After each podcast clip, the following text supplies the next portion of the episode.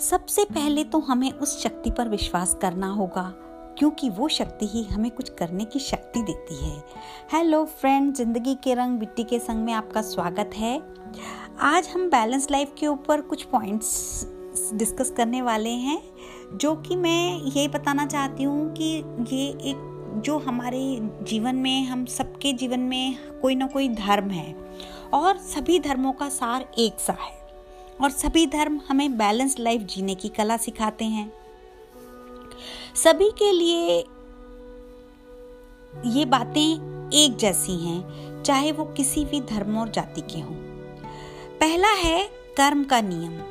हम सब प्रेयर करते हैं। ज़्यादातर लोग प्रेयर में उस परमात्मा से कुछ ना कुछ मांगते हैं, जैसे कि health wealth peace of mind harmony wellness इसी तरह की चीज़ें हम परमात्मा से मांगते हैं।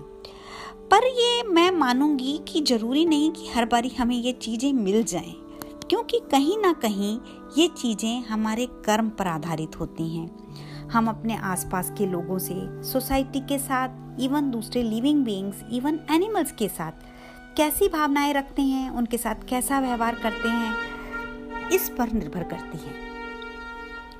कहा जाता है, जैसा बोएँगे वैसा पाएँगे। या यूँ कहो, जैसा दोगे, वैसा मिलेगा। जैसा सोचोगे, वैसा ही होगा। यानी कि हमें अपने कर्म, भले वो हमारे हाथों से हों या विचारों से, हमारे जीवन पर बहुत प्रभाव डालते हैं। दूसरा पॉइंट है कर्म का फल। गीता का सार है कि कर्म करो, फल की इच्छा मत करो। ये बातें ऑलमोस्ट सभी धर्म में मानी जाती हैं। अपने काम के बदले में फल या रिवॉर्ड की इच्छा करना इंसान की आदत है। पर हमें कर्म करना है, सच्चे मन से, साफ़ हृदय से, यह सोचकर कि हम अपने लिए ही कर रहे हैं, ना कि ये काम हमें किसी के द्वारा दिया गया है।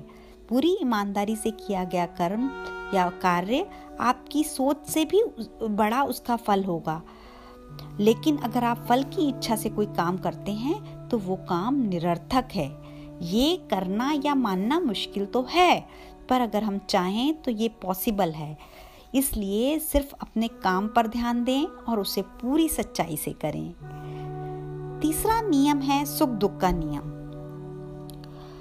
ज़िंदगी में उतार चढ़ाव आएँगे ही। हम सिर्फ़ सुखी रहना चाहते हैं। हमें ज़िंदगी में कोई परेशानी नहीं चाहिए। हमें हमेशा खुश रहना है। हाँ ये भी पॉसिबल है। अगर इंसान चाहे तो हर हाल में खुश रह सकता है। पर दुनिया में ऐसा कोई इंसान नहीं जिसकी लाइफ में प्रॉब्लम ना हो। हमने अमीर, गरीब एजुकेटेड अनएजुकेटेड हर किसी की लाइफ में कोई ना कोई प्रॉब्लम देखी है। ये प्रॉब्लम ही है जो हम लोगों में एक्सेप्टेंस और पेशेंस लाती हैं। प्रॉब्लम से हमारी ग्रोथ होती है। यदि लाइफ में चैलेंजेस ना हो तो लाइफ कितनी बोरिंग होगी। प्रॉब्लम्स को वाइजली हैंडल करें। तो मेरे हिसाब से ज़िंदगी में यही तीन नियम अगर हम मान लें तो एक तरह से हम धर्म का भी पालन करेंगे और अध्यात्म का भी पालन करेंगे।